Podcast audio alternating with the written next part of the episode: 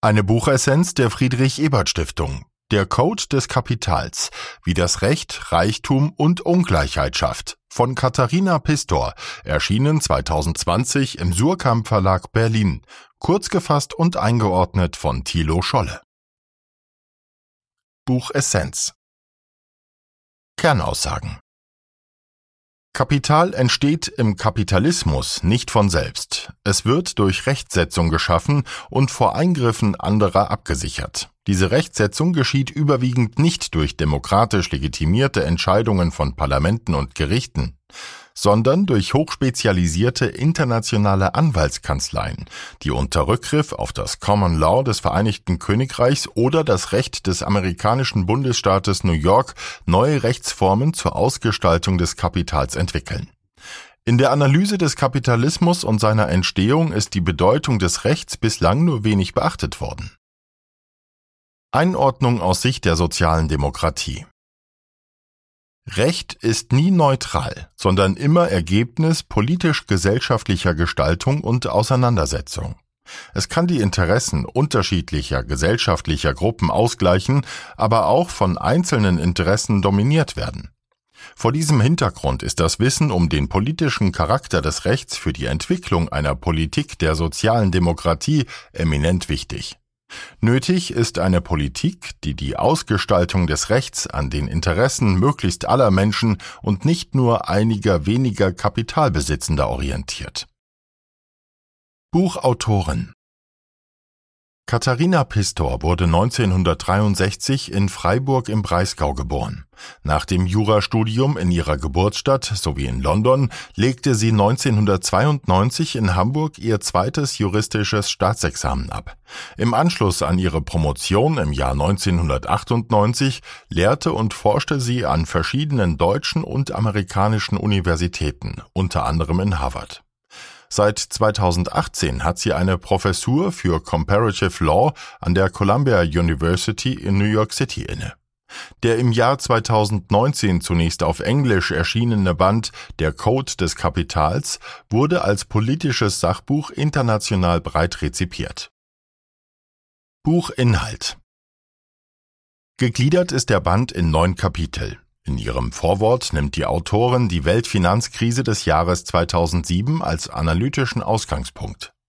Als die tatsächlichen Erträge der Finanzanlagen hinter den erwarteten Renditen zurückblieben, setzten die Anleger ihre rechtlichen Ansprüche durch. Sie nahmen Sicherheitsnachschüsse, Kreditlinien, Rückkaufvereinbarungen und Ausnahmeregelungen in Anspruch und trugen damit zu einer Verschärfung der Krise bei. Eine intensive Beschäftigung mit diesen Kernmodulen unseres komplexen Finanzsystems führt die Autorin zum Quell des Reichtums, der Herstellung des Kapitals. Kapital ist rechtlich kodiert. Jedes gewöhnliche Gut, etwa ein Grundstück, kann in Kapital verwandelt werden. Es wird dann in jene Rechtsmodule gekleidet, die etwa auch zur Kodierung von forderungsbesicherten Wertpapieren und deren Derivaten, eines der Hauptmittel der Finanzbranche, genutzt werden. Diese rechtlichen Module, beispielsweise im Vertragsrecht oder im Kreditsicherungsrecht, können den Inhabern bestimmter Güter einen komparativen Vorteil gegenüber anderen verschaffen die Staaten haben diesen Prozess der Kodierung des Kapitals dadurch unterstützt, indem sie ihre juristischen Zwangsmittel für die Durchsetzung der gesetzlichen Rechte, die dem Kapital eingeräumt werden, zur Verfügung gestellt haben. Das Recht ist ein mächtiges Werkzeug für die Ordnung des Sozialen und hat, wenn es klug eingesetzt wird, das Potenzial, einem großen Spektrum gesellschaftlicher Ziele zu dienen. Dennoch wurde es fest in den Dienst des Kapitals gestellt. Vom Imperium des Rechts zum Klonen juristischer Personen. Die wirtschaftspolitischen Reformen in den 1980er Jahren sahen bei der Allokation wirtschaftlicher Ressourcen einen Vorrang des Marktes vor staatlichen Institutionen. Durch das Ende der Blockkonfrontation zwischen Ost und West wurde dieser Prozess noch verstärkt. Ziel war, allgemeine Prosperität zu schaffen. Klare Eigentumsrechte und eine zuverlässige Durchsetzung von Verträgen würden sicherstellen, dass knappe Ressourcen dem effizientesten Eigentümer zugewiesen werden, was wiederum den Kuchen zum Vorteil aller vergrößern würde. Dieses allgemeine Wohlstandsversprechen wurde nicht eingelöst. Das Kapital allerdings überstand die Schwankungen aus Konjunkturzyklen und Konjunkturschocks. Diese Resilienz liegt im Rechtscode des Kapitals begründet. Das Kapital besteht grundsätzlich aus zwei Komponenten. Einem Gut, beispielsweise Grund und Boden oder einem neu entwickelten Medikament und dem Rechtscode, die Module des Rechtscodes, etwa das Vertragsrecht, haben sich im Laufe der Zeit kaum weiterentwickelt. Güter erhalten dadurch wichtige Eigenschaften und privilegieren damit ihre Besitzer. Bei konkurrierenden Ansprüchen auf dasselbe Gut wird die Rangfolge der Ansprüche geklärt, bestimmte Ansprüche erlangen größere zeitliche Beständigkeit oder eine größere räumliche Ausdehnung als andere, und bei manchen Ansprüchen entsteht eine Konvertierbarkeit, die als ein Versicherungsmechanismus fungiert, private Kreditansprüche bei Bedarf in Staatsgeld umzuwandeln. Ohne rechtliche Kodierung wäre das heutige Vermögensniveau undenkbar. Wie, von wem und zu wessen Vorteil Güter ausgewählt werden, um rechtlich als Kapital kodiert zu werden, sind Fragen, die den Kern des Kapitals und der politischen Ökonomie des Kapitalismus betreffen. Das Recht ist bei der Betrachtung des Kapitalismus damit kein Nebenschauplatz. Kapitalismus benötigt die rechtliche Privilegierung mancher Güter, um ihren Inhabern einen komparativen Vorteil gegenüber anderen bei der Bildung von Vermögen zu verschaffen. Welche Güter dies sind, kann sich über die Zeit verändern. Aktuell können sich Unternehmen zudem unter den Rechtsordnungen diejenige auswählen, die sie bevorzugen, und dies meist ohne selbst mit ihrem Geschäft oder ihren Waren physisch im Staat der bevorzugten Rechtsordnung präsent zu sein. Mit Blick auf die politische Ökonomie des Kapitalismus sollte die Aufmerksamkeit daher vom Klassenkampf auf die Frage wechseln, wer Zugang und Kontrolle über den Rechtscode hat. Die rechtliche Kodierung erklärt den Wert von Vermögensgegenständen und damit die Erschaffung von Vermögen und seine Verteilung. Herren des Codes sind die großen Rechtsanwaltskanzleien. Die Kodierung von Kapital verläuft dezentral. Besitzer von Gütern müssen den Staat nicht unmittelbar unter ihre Kontrolle bekommen, geschweige denn Klassenkämpfe oder Revolutionen für sich entscheiden. Alles, was sie brauchen, sind die richtigen Anwälte an ihrer Seite, die ihre Güter rechtlich kodieren. Im Ergebnis haben viele politische Gemeinwesen die Fähigkeit verloren, die Schaffung und Verteilung von Wohlstand zu kontrollieren. Historisches Beispiel für diese Art der Kodierung ist die Verwandlung von Land in Privateigentum. In den Kolonien europäischer Länder wie auch in den imperialistischen Ländern selbst. Von der Einhegung des Codes der Natur zum Code für die Welt. Benutzt werden kann der Rechtscode zudem zur Kodierung von Wissen bis hin zur Kodierung der Natur. Die meisten geistigen Eigentumsrechte bestehen nur über einen bestimmten Zeitraum hinweg, so dass von ihnen erzeugte Reichtumsquellen letztendlich versiegen würden. Dennoch gibt es Möglichkeiten, ihre Lebensspanne zu verlängern, indem man bestimmte Merkmale der ursprünglichen Erfindung variiert oder sie mit rechtlichen Modulen rekodiert, die kein Auslaufdatum haben, wie etwa Gesetze zum Schutz von Geschäftsgeheimnissen. Eine spannende Frage ist, wie der globale Kapitalismus ohne einen globalen Staat und ein globales Rechtssystem existieren kann. Dies gelingt zumindest so lange, wie andere Staaten den Rechtscode eines einzelnen Rechtssystems anerkennen und durchsetzen. Dies geht aktuell, weil der weltweite Kapitalismus um zwei innerstaatliche Rechtssysteme herum aufgebaut ist. Das englische Common Law und das Recht des Staates New York. Die Tendenz, das Recht an private Akteure auszulagern, indem man ihnen die Möglichkeit schafft, nach Belieben inländisches oder ausländisches Recht zu wählen, war eine Antwort auf die Schwierigkeit, das Recht mit politischen Mitteln zu harmonisieren. Die Aushandlung eines gemeinsamen Regelwerks über viele Staaten hinweg ist hingegen sehr mühselig, wie etwa die Entwicklung der Rechtsvereinheitlichung innerhalb der Europäischen Union zeigt. Die Herren des Codes die Anwälte als Herren des Codes nutzen ihr juristisches Wissen aus jahrelanger Praxis, um neues Kapital zu schaffen und in diesem Zuge oft aus bereits vorhandenen Rechtsmaterialien neues Recht zu schaffen. Dieser Spielraum der Anwälte ist ein entscheidender Unterschied zwischen angloamerikanischem Common Law und kontinentaleuropäischem Civil Law. Anwälte im Common Law benötigen von niemandem eine Erlaubnis, wenn sie sich daran machen, Güter als Kapital zu kodieren. Alles, was sie tun müssen, ist, die argumentativen Strategien nachzuahmen, die die Gerichte auch schon in der Vergangenheit davon überzeugt haben, die Kodierung neuer Güter zu billigen und sie den neuen Gütern und den spezifischen Bedürfnissen ihrer Mandanten anzupassen. Manchmal werden sie ihre Arbeit zwar vor einem Gericht verteidigen müssen, aber dort werden sie einem Richter gegenüberstehen, der noch vor kurzem einer von ihnen war denn im Common Law System werden die Richter aus der praktizierenden Anwaltschaft berufen. Fraglich ist, ob die Anwälte bald Einfluss an einen digitalen Code abgeben müssen. Möglicherweise entwickelt sich bereits aktuell ein Schlachtfeld zwischen dem digitalen und dem rechtlichen Code in seiner derzeitigen Gestalt.